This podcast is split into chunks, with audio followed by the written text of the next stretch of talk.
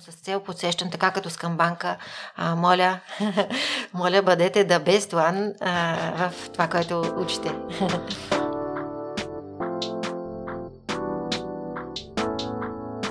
Здравей, Милена! Изключителни благодарности, че сигурно след 230 епизода чакане най-накрая си срещу мен. Здравей, Миро! Много се радвам, че съм твой гост. И срещу мен си и тук, но си била и в миналото. Аз те познавам от преподаването ти в техническия и смея да твърдя, че си ми една от любимите преподавателки. И като цяло преподаватели може би са двама или трима, които се сещам веднага. И ми се иска да започнем с това, с начинът ти на преподаване, тъй като това ми направи силно впечатление. Естествено се различаваше от а, другия, беше иновативно, показваше ни нови неща. Да, по какъв начин се спря на него? Благодаря. Всъщност преподаването е една така специална страница в моя живот, бих казала с огромно значение, но в преподаването има две много ценни неща. Първото е педагогиката, това, което ние имаме като личен подход към нашите ученици, студенти, учители в последствие. И втората, втората много важна част това е вниманието и респекта към всички, на които ние а, споделяме наше знание, защото аз лично думата преподаване много не я харесвам и затова а, специалното отношение и уважението към учениците, към студентите е много важен момент. А, когато то съществува, а, нещата се получават и обикновено, не знам дали си спомнямш, но аз а, задавам и, задавах и продължавам да задавам един въпрос. А, какво мислите, уважаеми студенти? А, кои са трите най-важни неща, на които аз държа в часовете и дава възможност всеки да помисли много ясно, но тези три неща а, са следните. Първото е уважението, а, което а, аз имам към студентите. Второто е уважението помежду им и третото уважението от тях към мен. Така че на английски думичката респект е много подходяща, защото ние трябва да имаме респекта, за да вървим по-убедено в това, което учим. Така че, да, това са така интересни, а, бих казала, характеристики от а, моя подход в клас. По какъв начин успяваш да го изградиш това уважение? А, защото ако някой учител не е толкова строг, поне от моите наблюдения съм забелязал, че в течение на времето това уважение се губи и става свободия в часовете му. Има такъв момент, но много важен, важна част в преподавателската работа. Това е не само да споделяме знанието по конкретната дисциплина, както аз тогава преподавах по економика, но и ние да имаме влияние към разбирането на младите хора и не само на младите хора за важността на знанието. Защото ние, разбира се, често пъти пропускаме факта, че ние сме били ученици и студенти и ние сме имали а, конкретни специфични ситуации в нашия живот и, и в живота не е 100% обучението.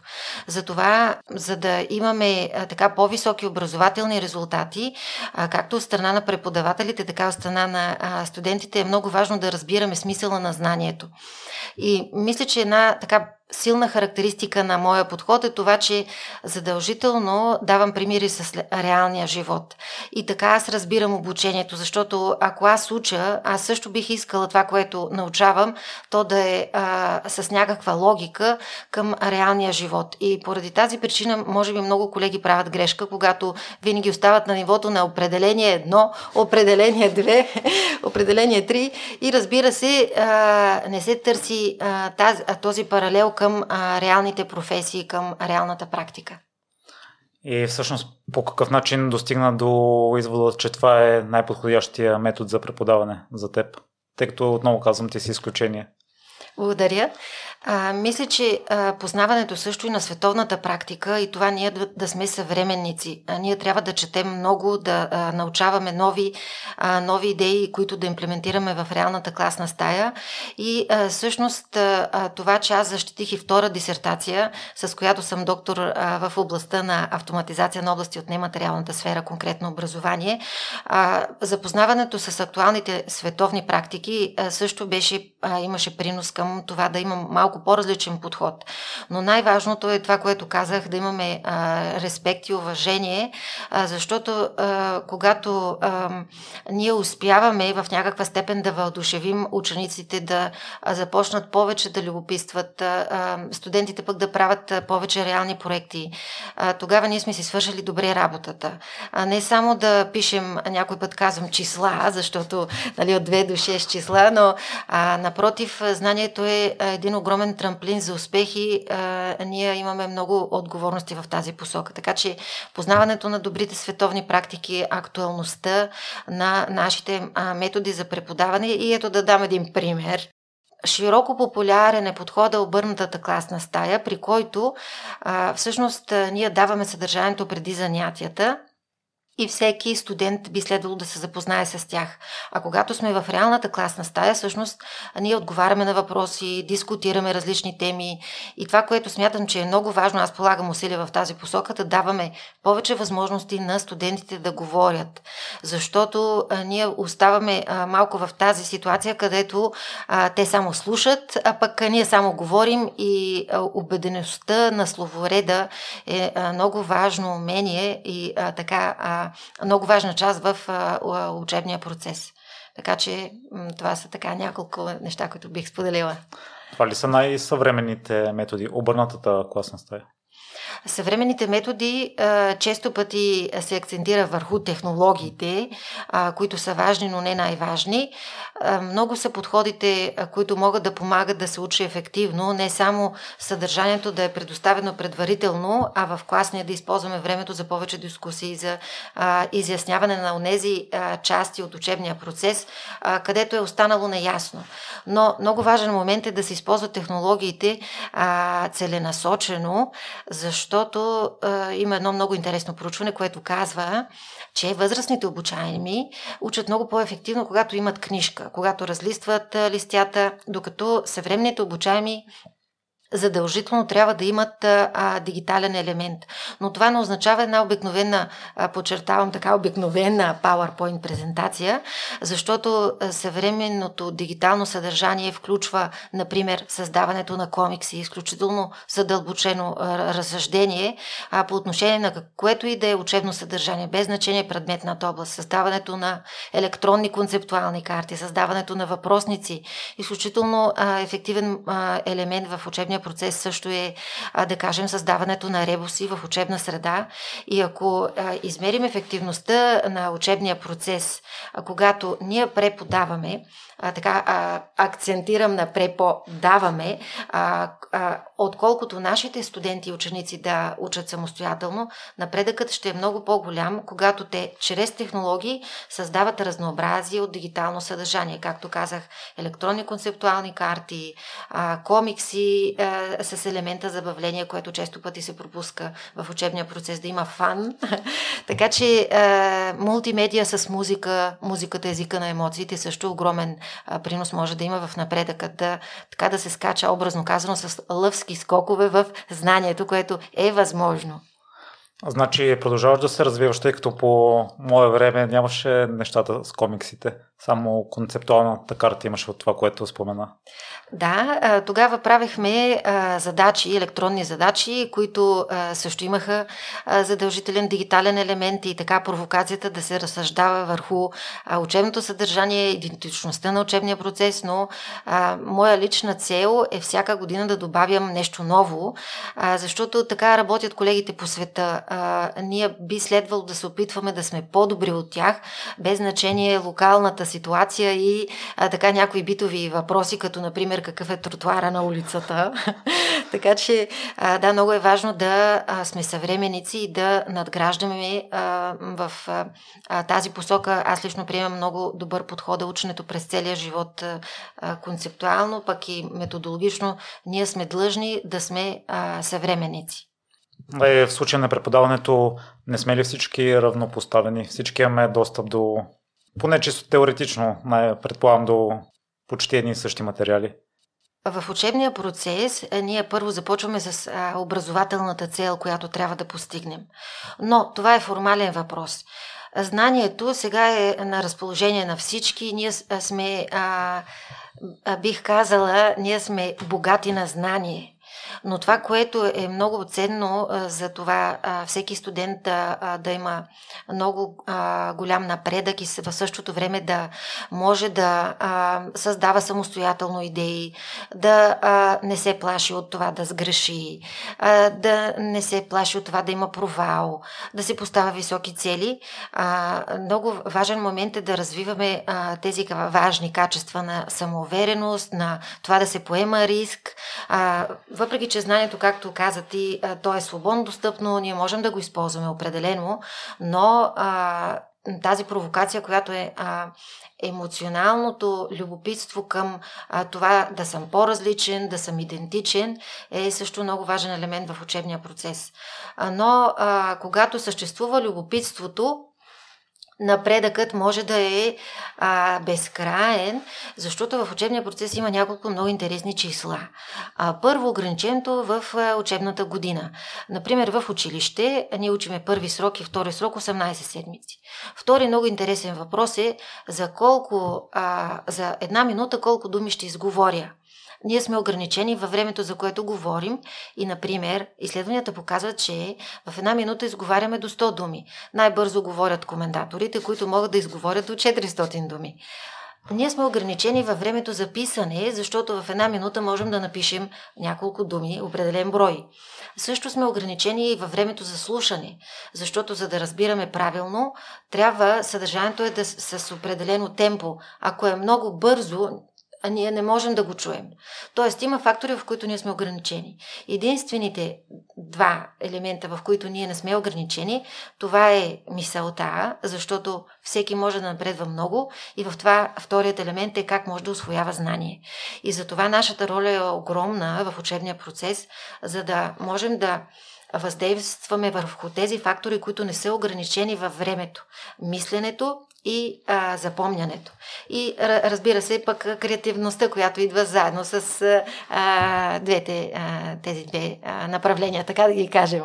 Искаме се да продължиш темата тук, тъй като е важно според мен. Да започнем първо с...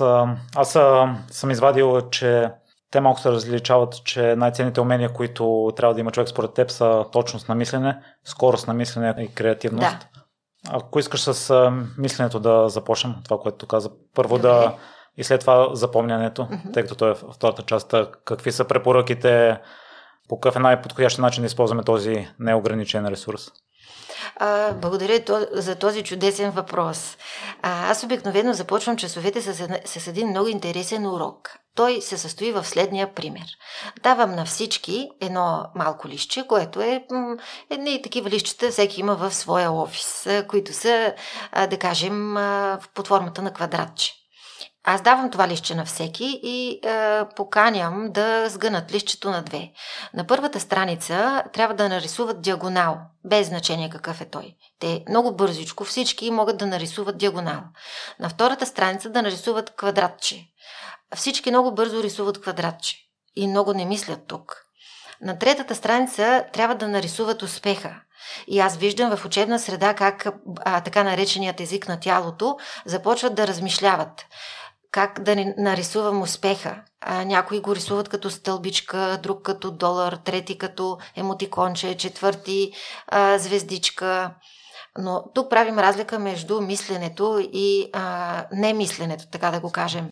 И за да а, развиваме повече мисленето, най-точно креативността, а, е важно да минем първо на освояването, нивото на освояване на знанието. Въпреки, че много интересни факти в нашия живот съществуват по отношение на изобретенията, където много отдавна, например, първият ветроход е създаден от един 12 годишен ученик. И се питаме, и то 1600 и някоя година беше, не съм запомнила точно, но много отдавна, той нито е имал библиотека, нито е имал, а, разбира се, дигитални а, технологии, нито е имал интернет, но воодушевлението е провокация на креативността. Но без знанието ние не можем да бъдем креативни. И на твоят въпрос за мисленето. Мисленето можем да го развиваме чрез интерактивни учебни сценарии, в които по-активно, с различна динамика, се срещаме с учебното съдържание. Защото сега а, имаме огромни а, огромно време, което е отделено за статично, статичен, статични учебни занятия. Нямаме интеракция а, като включване от страна на а, студентите, а по-скоро те слушат и пишат. А, така че а, и да завърша задачката на последната страничка какво пишем, а, казвам напишете колко бързо ще се изкачите, без да се уморите обаче, от първи до пети етаж, а, възможно най-бързо, без да се уморите. И виждам отново как мислят. А, бо, а, така наречения body language, поглеждат към таванчето а, и някой пише, да кажем, а, 5 секунди, друг 30 секунди, друг 2 минути. Аз се шегувам, разбира се, че някой ще се телепортира, но а, тази задачка има за цел първо да направим разлика между това колко е важно да развиваме мисленето и да сме креативни. И второ, че много често ние не познаваме себе си, защото да се изкачим от първи до пети етаж, всеки може да, да си направи преценка и след това да тества, но ако той не е трениран, той ще се умори. Следователно, тук на този въпрос няма отговор. Защото ако бързам, където и да бързам, аз ще се уморя. Но въпросът е, а, че ние не познаваме себе си а, по отношение на физическите параметри, да не говорим мисловно, защото мисловно сме неограничени. И Милена, и те ако трябва да нарисуваш успеха сега, какво ще нарисуваш? Аз успеха го рисувам като звездичка обикновено, а пък а, моя подпис е почти като звездичка. И когато а, се подписвам, винаги а, давам звездички. Е, да. Какво символизира тя за теб? Успеха. Защо е свързваш с успеха? Ами защото обикновено звездичката е на високо, защото за да е на високо е положено усилие, а, защото винаги се вижда и а, има една такава приказка, че в тъмното, само в тъмното могат да се видят звездите. А за какво време ще се изкачиш до петия етаж без да се измориш? Аз може би за около 3 минути. Без да се умора. Изненадваш ме тук, защото редовно сме се засижали в НЕСА и си въртиш обиколките.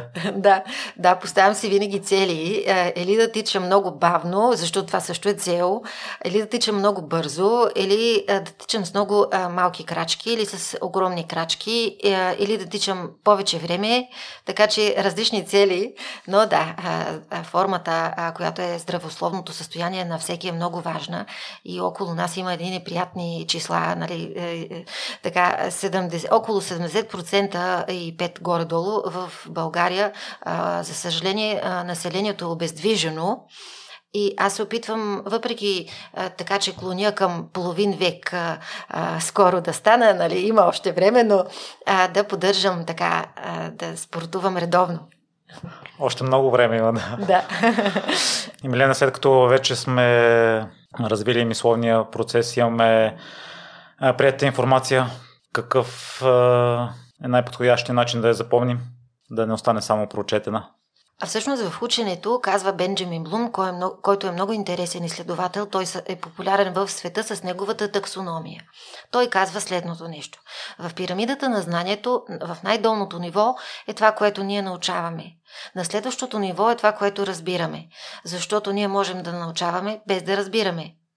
След като сме разбрали, да кажем, третия закон на Ньютон, или капиталовата структура, или да кажем групите дълготрайни активи, или методите ФИФО и ЛИФО, или без значение каквото е съдържанието, тогава ние трябва да можем да го приложим в конкретен контекст, в конкретна реална среда. А в образованието моите впечатления са, че се остава на нивото на знанието, на най-долното ниво. Въпреки, че дори и там, сега с външното оценяване, което се показва, е много ниско постижението. И а, също имам един много любим пример а, по отношение на а, когато сме развили мисленето, какво следва демонстрирането на компетенции. Това, което ние доказваме, че сме освоили знанието, разбираме го, можем да го прилагаме и го демонстрираме. Например, с управлението, така да го нарека, на един автомобил. Например, решавам да се науча да управлявам автомобил. И какво правя? Много логично. Записвам се на шофьорски курсове.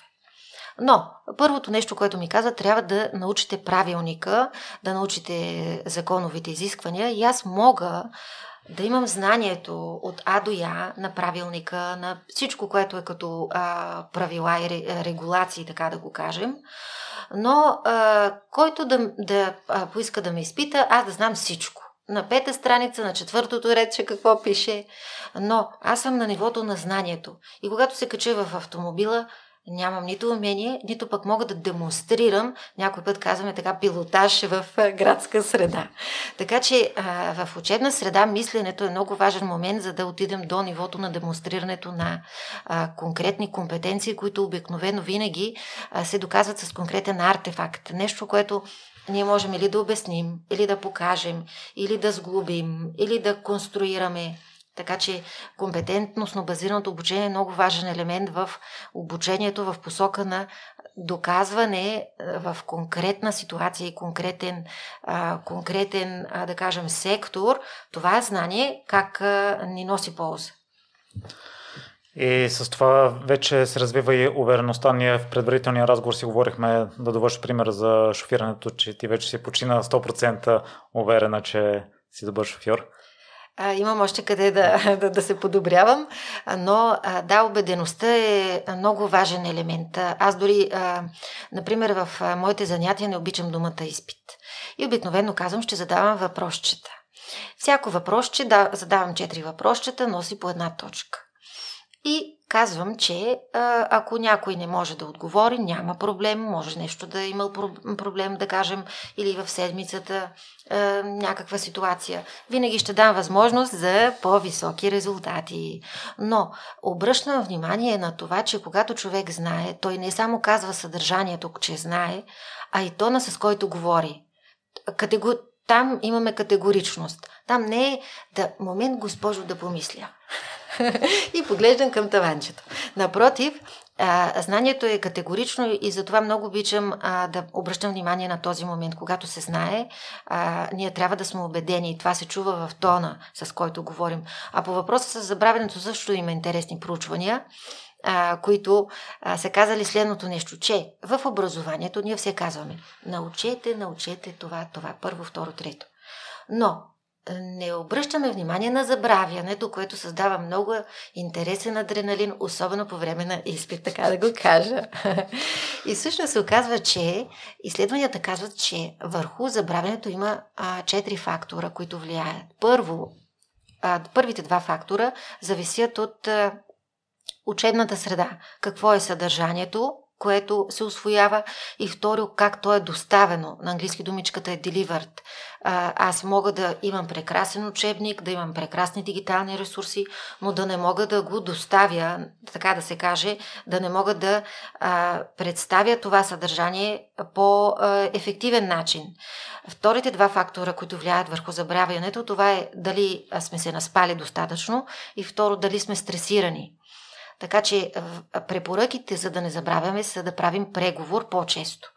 И сега аз а, а, уча немски, а, прилагам този подход по-често да повтарям а, новите думи. така че да, в забравянето има наука и в помненето също и е хубаво ние по-често да обръщаме внимание към а, тези две направления. Аз съм забелязал, че използваш доста английски думи в а, твоя говор. Сега ще вкараш ли немските? А, а, не точно, не точно, а, но се опитвам и моята цел всъщност е да подсещам младите хора, че е много важно да се чувстват комфортно, когато чуват а, чужд език. Не това да е нещо, което е с адреналин, а напротив, за тях да е нещо, което е нормално. То се целенасочено го правиш. Мога да кажа категорично, защото, а, например, ето в а, почти всички европейски държави, освен на родният език, се говори флуент, а, гладко а, английски. Mm-hmm. А в България, дори аз някой път, когато пътувам с такси, а, задавам въпрос на шофьора, говорите ли а, английски, се оказва, че не се говори западен език. Така че за голяма радост младите хора по-честичко използват, но с цел подсещам, така като с камбанка, а, моля, моля бъдете да без а, в това, което учите. Милена, това, което спомена за забравянето, усещам, че има и неща, които зависят от външните фактори. Ти си запозната с тях и добре правиш, че даваш на учениците възможност да си коригират оценката. Та, докъде трябва да се съобразяват учителите с това, с личните проблеми, с стрес или ако някой си е недоспал? В образованието, според мен, има една огромна област, по която не се говори достатъчно. Тя се казва оценяване. Защото когато оценяването не е обективно, а е субективно, тогава, което сме положили като усилия по-рано, като че ли не върши много работа. Затова в оценяването съобразно българските правила, стандарти, има една наредба, в която се казва, че ние можем да напишем отличен 6, тогава когато ученикът няма пропуски в своето знание. Да, обаче, ние пишем отличен 6 средно аритметично, защото съвсем случайно той си е научил, ние го питахме, той знае. Или е, да кажем, обяснил проекта, защитил е, да кажем, това, което е разработил като а, мултимедия, без значение. Но в оценяването аз винаги се старая да се включим максимално от съдържанието, от една страна. Второ, съдържанието да има общо с практиката, както казах, да има винаги реални реални примери. И трето, да се дава възможност за различни модели за а, демонстриране на знанието. И още един много важен елемент е, че а, ние трябва да изпитваме, според мен, не само индивидуално, но и екипно, защото работата в екип е в живота. И аз задавам такива задачки, а, където те а, да разработват проекти по трима и след това да си ги защитават. Но нямам за цел а, да, да се стресират, дори това го обяснявам предварително, а имам за цел а, те да обърнат внимание на това как говорят, да се самонаблюдават себе си.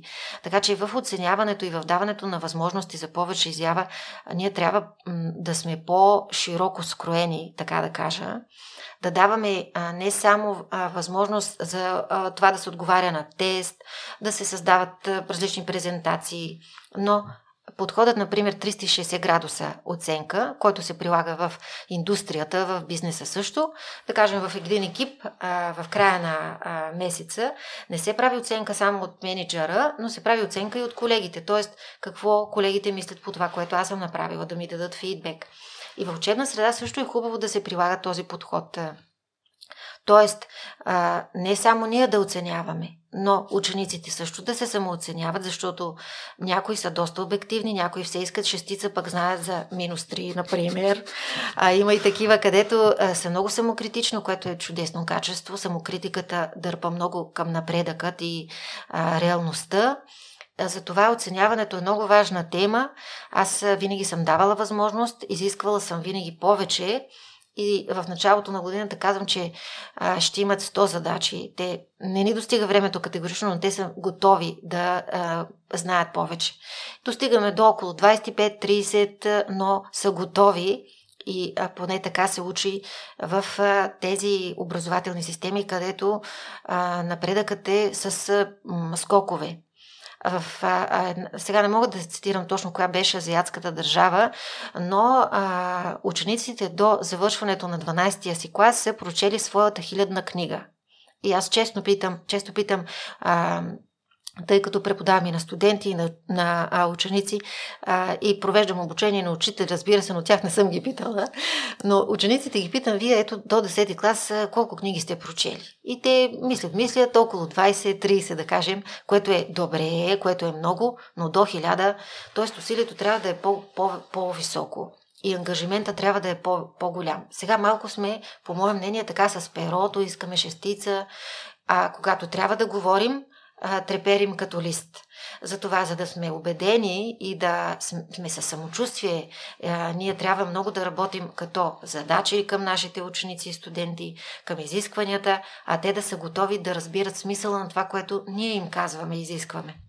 Милена, съм малко скептичен към оценката на учителите към към оценката на учениците към а, учителите, защото там а, мисля, че почти винаги е пряко свързано с оценката, която учителите пишат на учениците.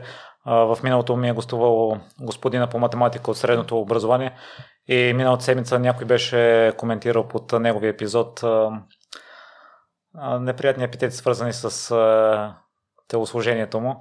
Та ясно се подразбира, че ученикът не е останал доволен от а, оценката, най-вероятно, която му е писал. И остана да довършим за креативността. Ти по какъв начин я поддържаш? Да, благодаря на първо по въпроса, дето каза за учителя. Нашата работа в учебния процес и мисля е, че трябва да възпитаваме. И такива случаи, където има на по-странно отношение на учениците към нас, ние трябва да работим те да се разрешават. Защото се е случвало, например, ще, ще дам конкретна ситуация, влиза студент, който е малко така, да кажем, ядосан по-тактично, потропва на чинчето, това влияе върху останалите студенти много логично, създава се напрежение. И аз какво направих? Запазих тишина. А, говорих внимателно. Ние така трябва да говорим внимателно, защото не сме в казармата. И разбира се, до края на часа, това, което той е имал като ситуация, то се промени. Но ние трябва да възпитаваме и да разговаряме повече, защото в едно училище, например, е сложили на входа на училището боксова круша, който се ядосвал да слизат, да се боксира с боксовата круша. Което за мен лично не, че е лошо. Напротив, всяко физическо упражнение влияе позитивно, но най-влияе положително в посока на разрешаването каквито и да е ситуации, включително и това как мисля, е да говорим повече. И това е моето мнение по, по, тази, по, по тази част. Как развивам креативността, когато любопитствам и когато а, търся нови теми, които, от които не съм, а, така да кажа, компетентна. Аз много обичам да, да задавам въпроси, да си създавам нови предизвикателства и за мен непознатото е огромно предизвикателство. Така че креативността за мен е една безкрайна така вселена, казано и малко философски, но е много ценен момент, за да сме по-смели в новите идеи, които създаваме. И човек, разбира се, на, така а, намира своето, а, своето призвание а, там, където пък е а, убеден, че неговата идея си тежи на мястото. И да, доста е важно учителите да са креативни, а, по-смели да тестват идеите, защото има един такъв модел, където сега да не сгреша, дали така наречените а, ръководство ще са съгласни.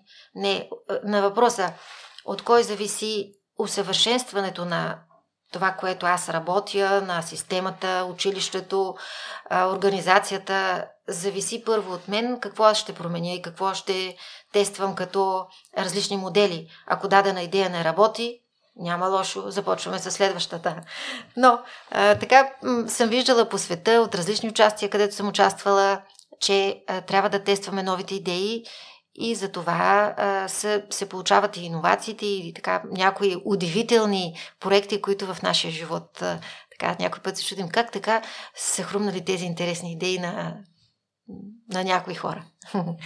да. И кое е последното предизвикателство, което си си поставила в тази област? По отношение на иновациите в образованието или като... Това да учиш нещо ново, нещо непознато.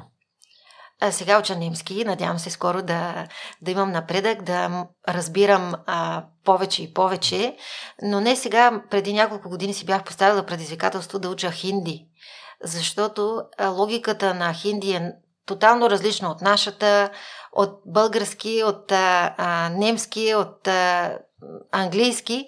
А, символите написани са тотално различни и е много интересно а, да така човек да се запознава с такава област, в която няма нищо общо, но също и да е постоянен. Защото аз започнах, отказах се, стигнах до едно ниво, където а, е, така се усложни а, освояването на хинди, но пък а, това не означава, че няма да продължа, така че да видим.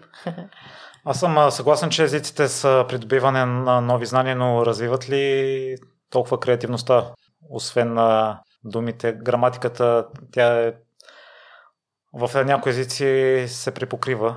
Аз оставам с впечатление, че е в някоя област, която нямаш никакви разбирания. И затова не мога да си обясня езиците с какво допринасят за креативността. Тъй като аз се интересувам от някои теми, от няколко теми, да кажем, от спорта прилагам някои неща в ежедневието си или от музиката, от филмите и така нататък. От език не знам какво можеш да приложиш.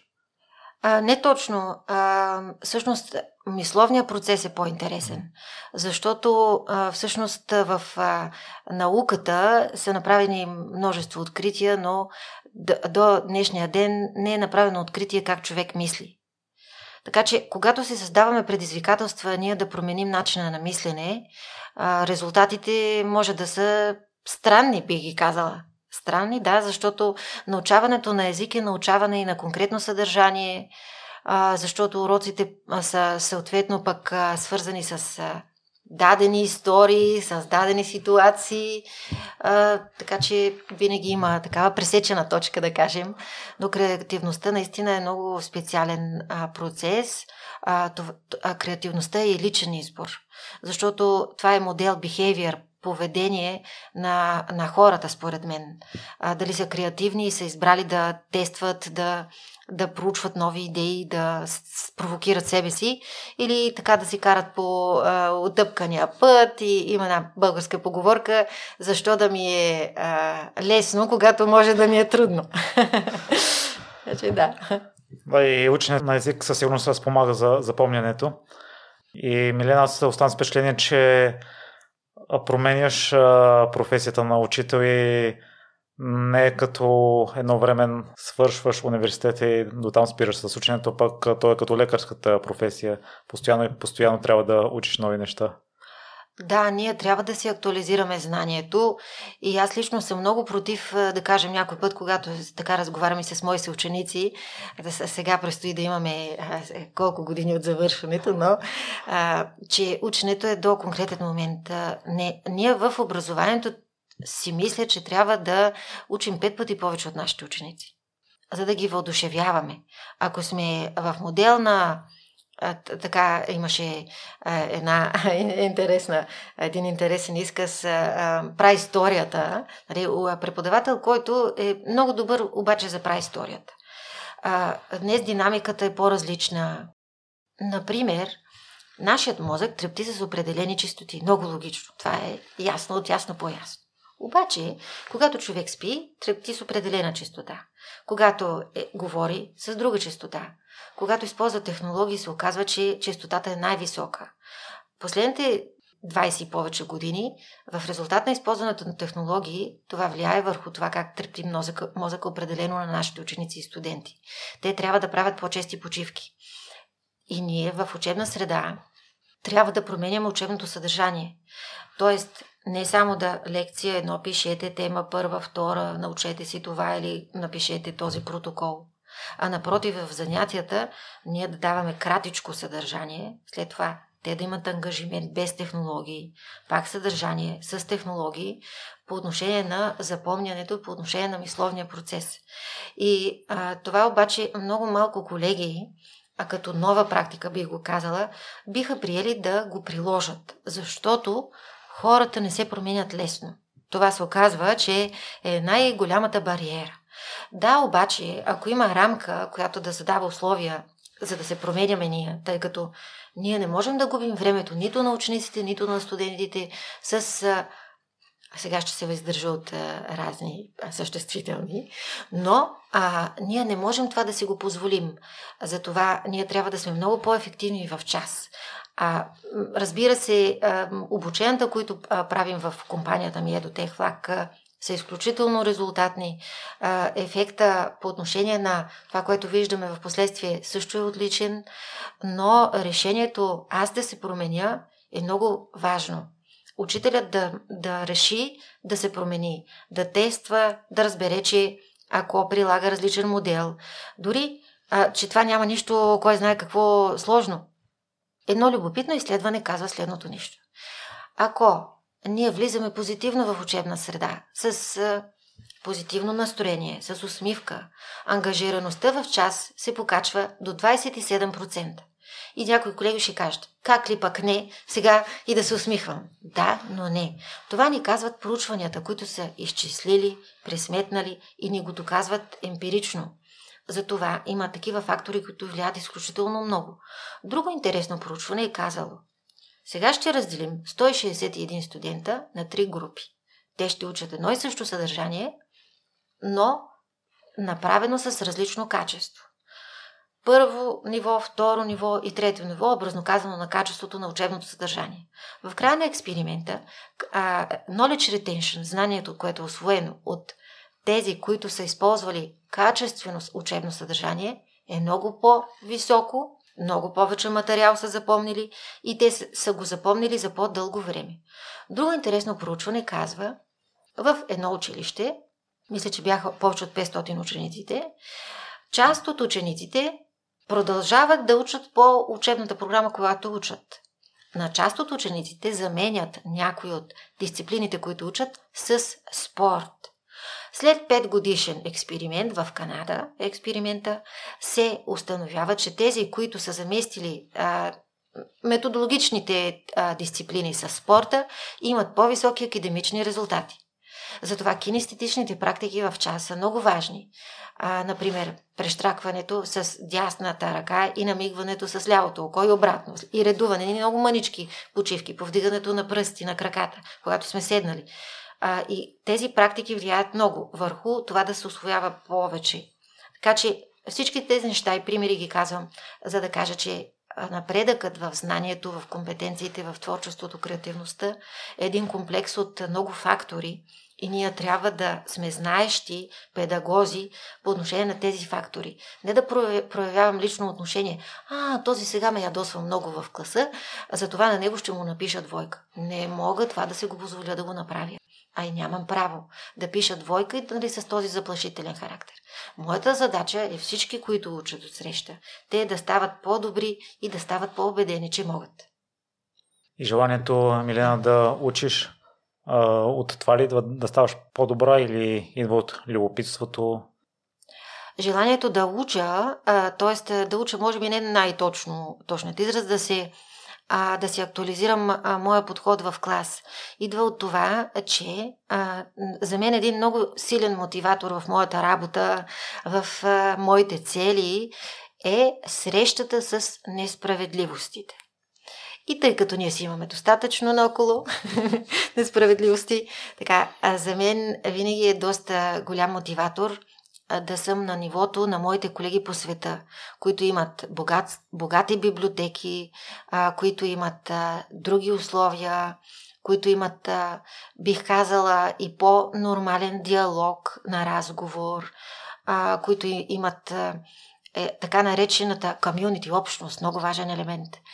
А, така че всичкото това, което виждам, че присъства и съм виждала на различни места по света, а, за мен е много силен мотиватор, мотиватор някой пъти при липсата на такива фактори, това, което постигам и като резултати, да дори да са по-високи и да, така, да ме канят на интересни форуми, като например ме поканиха преди две години, мисля, че беше 2019, на четвъртия световен конгрес по роботика и изкуствен интелект.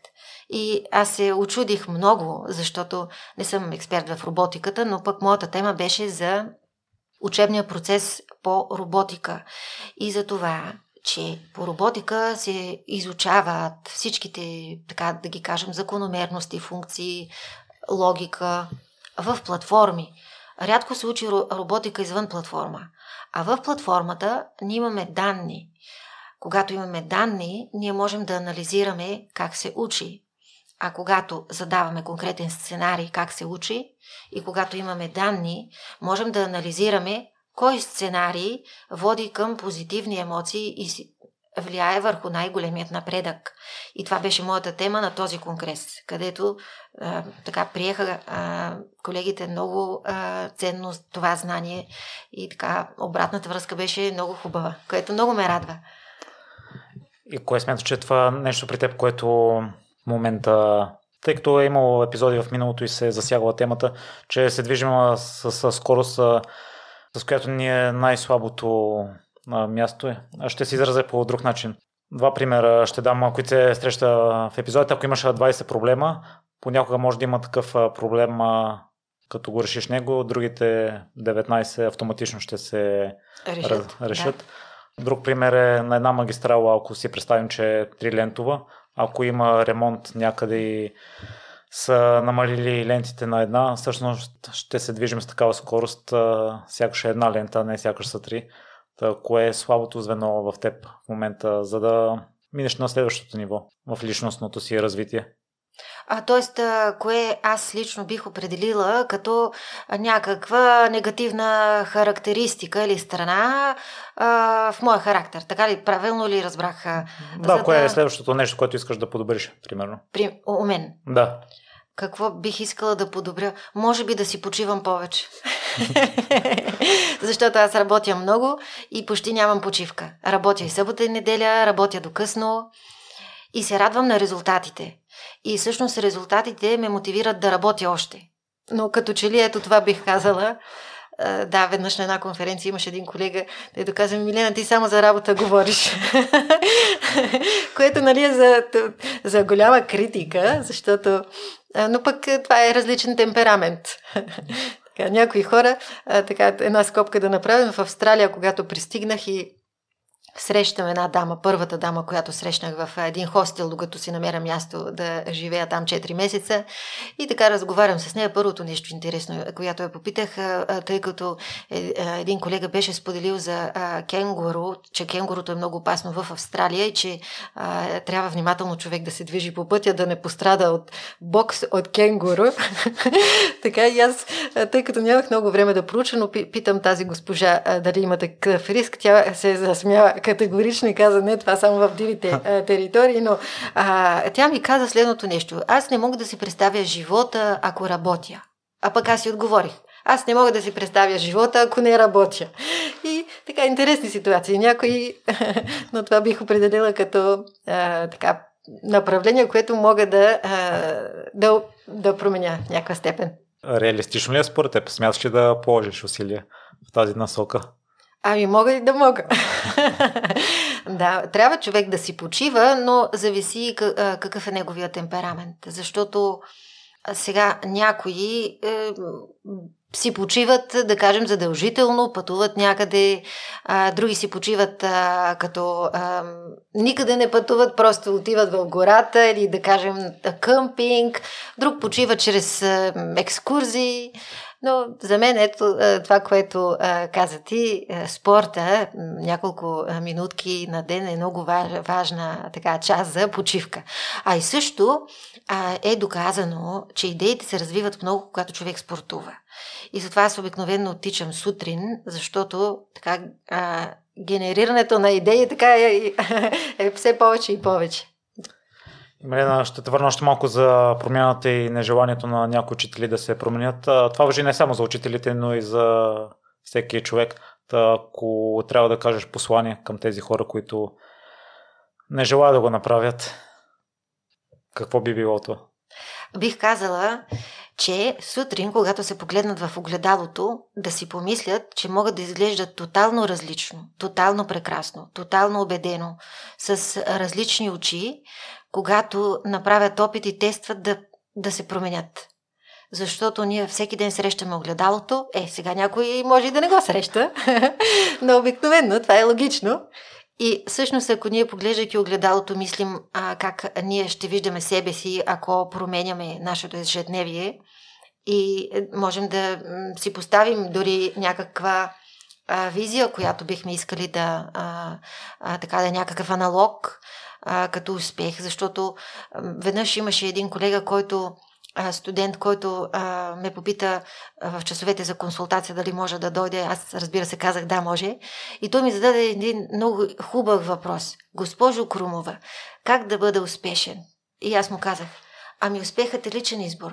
За някой успехът е, да кажем, да продава мобилни телефони. Той е щастлив. За друг успехът е да да пътува. Така че а, за, за промяната това е личен избор, но изборът е когато виждаме огледалото и, и опитваме да видим себе си малко по-различно, когато сме положили усилието. Тя каква ученичка беше? Аз бях интересна ученичка, така да кажа. Аз съм учила първо в 6-то основно училище в град Кюстендил, родена съм в Кюстендил, до четвърти клас. След това а, сама си подадох документите в пети клас и учих 3 години в спортно училище, тъй като от 6 годишна до около може би седми клас, да, седми клас а, тренирах акробатика, имах медали на национални състезания, но а, спорта възпитава много и много хубав ефект – А, тогава се получи една ситуация и се оказа, че трябваше да прекъсна а, спорта, но а, продължих в математическата гимназия и на отговора каква ученичка бях. Тогава кандидатствах с химия и математика. По математика успехът ми беше последен от всички ученици 3,12 на кандидатстването за 8 клас в математическа гимназия, а по химия ми беше първи успех в паралелката по химия.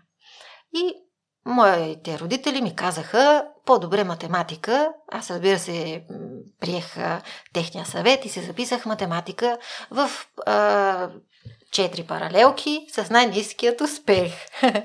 Но аз съм много амбициозна и на завършването а, моята учителка и на Григорова ни даваше много задачи. Аз приветствам винаги многото задачи, които да, да се дават на учениците, защото развива бързината на мислене.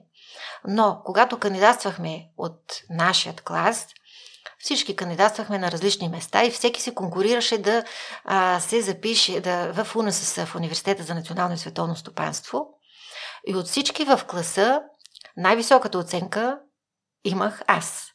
5,95. Всички други имаха 5,90. Така че, а, каква ученичка съм била? Точният отговор е амбициозна. А, моята любима госпожа казваше така. Милена, имаш 5. Но ако искаш за 6, на дъската 5 задачи с по 3 звездички. И така възпитава и затова ние сме много отговорни не само да пишем числата, но и да предизвикваме към по-високи цели. Така че това е точният отговор. При положение, че си била амбициозна, на какво се дължи 3.12 по математика? А, защото аз учех в спортно училище и всъщност а, там завърших а, седми клас. А, тогава не, не се полагаше много усилие в математиката. Ние имахме по-различна програма. Три часа а, учебни занятия. След това изминавахме 3 км до залата. Спортувахме 2 часа. След това обратно до училището. 3 часа занятия. Обратно 3 км до а, залата. А, и след това пак на тренировка но там се полагаше повече усилие в а, а, спорта, а, което също е много важно. А, сега децата не спортуват достатъчно и с, с огромно наднормено тегло. Така че 3.12 се дължеше в седми клас на това, че не бях подготвена, но пък много обичах химията, до ден днешен я обичам и намирам общо между химията и счетоводството, все нещо се изравнява. Нали? В химията валентности, в счетоводството дебит и кредит, но да, това е така. Това, че искаш постоянно да се развиваш, че искаш да си най-добрата, да се конкурираш с най-добрите, че имаш хъс от спорта ли идва или си го имала заложено, заложено преди това? А, мисля, че е от спорта много голямо значение. Да, а, веднъж на един форум питах а, една преподавателка от НСА, спортната злоба, добро качество ли е или не е добро. И тя, тя, тя не се изрази да и не, нали? но някъде е по средата. Но да, спорта е огромен възпитател, така бих казала. И аз съм тренирала 10 години а, активно. А, даже се чудех как а, някои мои така връзници могат само 2 часа физическо да имат а, в своята програма при тази натовареност, но винаги съм била по-рано, където трябва да се ходи. Това е нали, възпитателен елемент. А, винаги съм била точна. А, даже а, след това в математическата гимназия една моя съученичка каза, казваше, ами ти бързаш да излезем в междучаси, след това бързаш да се върне в часа. Кажа ми, това темпото, където е останало, е положителен ефект. Още от тогава не обичаш почивките. Може и така да, да се изтълкува, но в спорта винаги има динамика и всъщност спорта дава енергия. Колкото повече човек спортува, толкова е по-енергичен. И затова децата в някаква степен толкова са енергични, защото те просто не сядат. И във времето а, отделяйки повече време да се седи, всъщност хората стават по-лениви, но можем да променим тези реалности. В кой момент осъзна, че искаш да се занимаваш и с преподаване? Да се занимавам с преподаване. Аз, например, много обичам децата. И си мисля, че всеки човек, който обича децата, е добър преподавател. Защото а, ние трябва да вълнуваме някакси. Ние да, трябва да можем да, а, да отделяме внимание. Така че, кога разбрах, Не знам. не знам точно. Това е такъв някакъв процес. Не мога да кажа ето тогава и тогава, но може би обеща към децата. Аз много обичам деца. Твоята история в преподаването започва, първо си била лектор в колеж по дизайн. Това ли е първия момент, в който си преподавала? А, не точно. Всъщност, моята кариера започва с едно интересно училище, което се казва Профилирана гимназия за изобразителни изкуства професор Николай Райнов, което се намира на същата улица професор Николай Райнов, номер 2. Там бях две години администратор и е, казвам интересно училище, защото в него нямаше междучасия. И когато отидох, се чудех е, как е възможно. Е, нали, тук влизат, рисуват 5 минути и излизат е, междучасия, тъй като творчеството не е под часовник. Нали? И след това кандидатствах а, в университета, в Технически университет, това беше 2005 година и тогава започнах да преподавам в университета, а междувременно винаги съм работила на още едно място и в колежа по мода и, дизайн работех по-късно, в продължение на 3 години като хонорован преподавател. Така че а, съм преподавала и на колежани, и на студенти, сега в момента се радвам и на учители а, с прекрасни резултати. Така че м- кариерата ми конкретно като а, преподавател е от 2005 година. Милена, тъй като отново е натоварен период а, при теб и не искам да те задържам допълнително, но не мога да не те питам за НАСА, тъй като а, това е нещо рядко българин да се докосне до кампуса. Там а, очаквам и Татяна Иванова да ми гостува. Тя също се цели на там. Да разкажи за престоя ти в Штатите. А, всъщност от участие на една конференция през 2010 година, тази конференция беше в Олбани, столицата на щата Нью Йорк.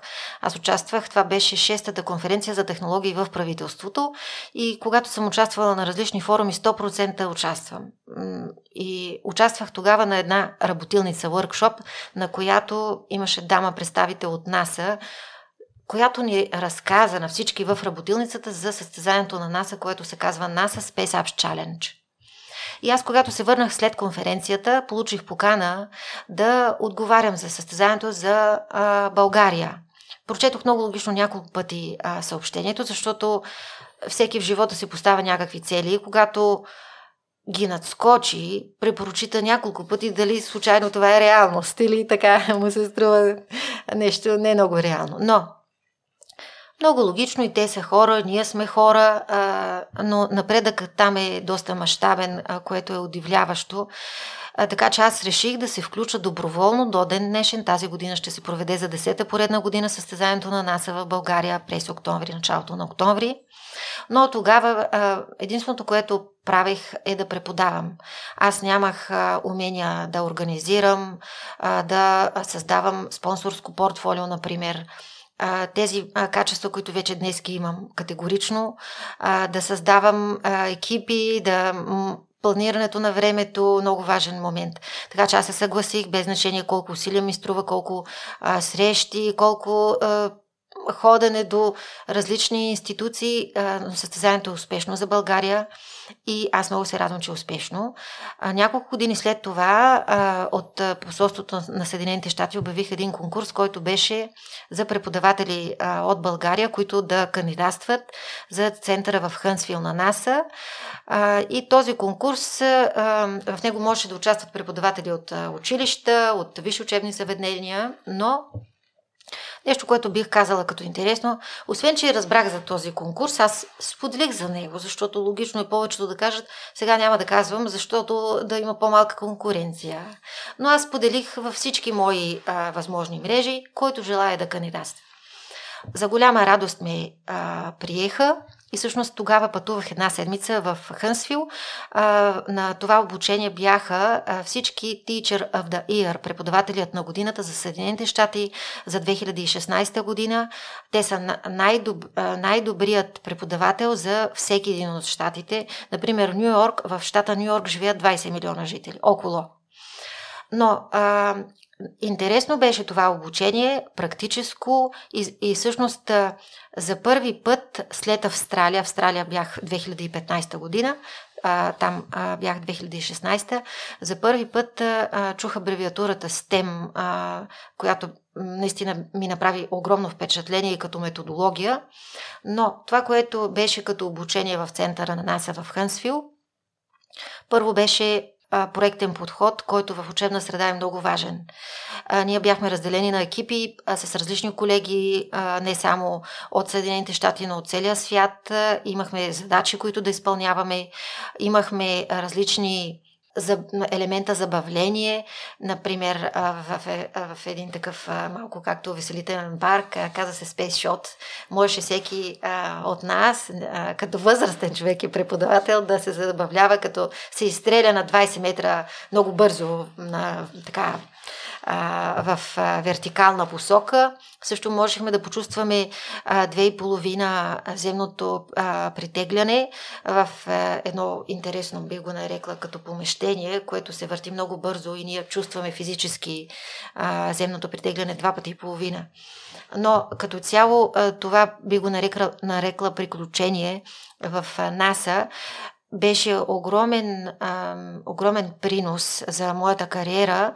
А, първо, да създавам приятелства, защото това е много ценно. А, второ, да изграждам възможности, защото а, така наречения а, то не е класрум, а, а класмейт, съученик а, Тони Стит, с която бяхме заедно. А, в последствие пък имаме партньорство, което е с научния център Карнеги.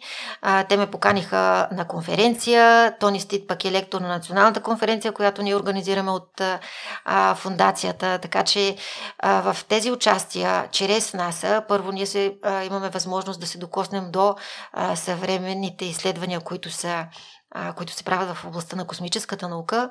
И второ да изграждаме мрежа, която да ни дава повече възможности. Една част, която много ми хареса в това обучение е, казаха ни, е, това е книжарницата, може да влезете и да си изберете 10 книги, които си пожелаете.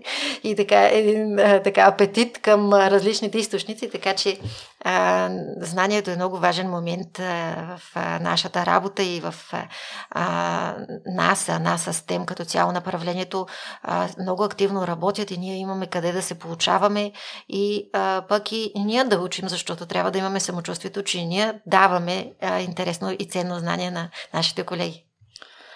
Имриян, да завършим с нещо практическо и нещо като домашно за слушателите какво е то за хората, които отлагат а, това да учат и леко страховито приемат промяната или придобиването на нови знания? Нещо практическо. А... За да заредим любопитството и те да, да могат да придобият нови знания, да се променят, да са отворени към технологиите, да направят първата стъпка какво може да промени един човек, за да знае повече, да любопитства повече, ако това е въпросът. Може би да го променят различните ситуации, защото човек трябва да, да, да експериментира, да обуе различни обувки. Може, а, това е перефразирам метафорично, но да тества нещо, което никога не не е познавал. Аз, например, също съм ходила на конференции, които са тотално различни от моята област, в областта на здравеопазването. Нищо общо. Но а, личната провокация да тестваме, а, но знанието е много обширно. А, то, то трябва да носи полза на човек. И бих дала едно прекрасно предизвикателство. Платформите MOOC, MOOC е абревиатура от Massive Open Online Courses. В платформите MOOC обучения, са споделени, безплатни от най-добрите университети по света.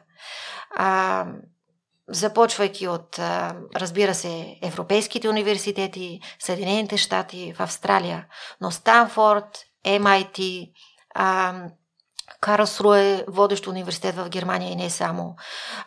Университи в Куинсланд, където бях аз. В платформите МУК има свободно достъпни обучения, където всеки може да се регистрира и да потърси а, направление, в което да тества доколко той би намерил себе си в него. Това са в областта на технологиите, в областта на социалните науки, в областта на економиката, на маркетинга, на журналистиката, в областта на педагогиката. И а, в тези платформи, които са а, Coursera, едното име на платформа, а МУК е а, като концепция, че това са платформи за свободно достъпно отворено обучение.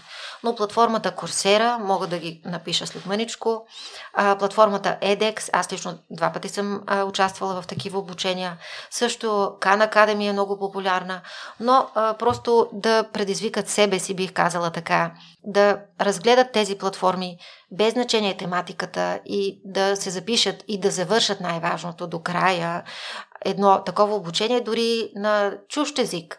А, веднъж бях дала тези платформи на моите студенти, всеки да си избере тема, която, а, която му харесва и която би се записал да учи и след това да разкажат защо са избрали точно тази тема.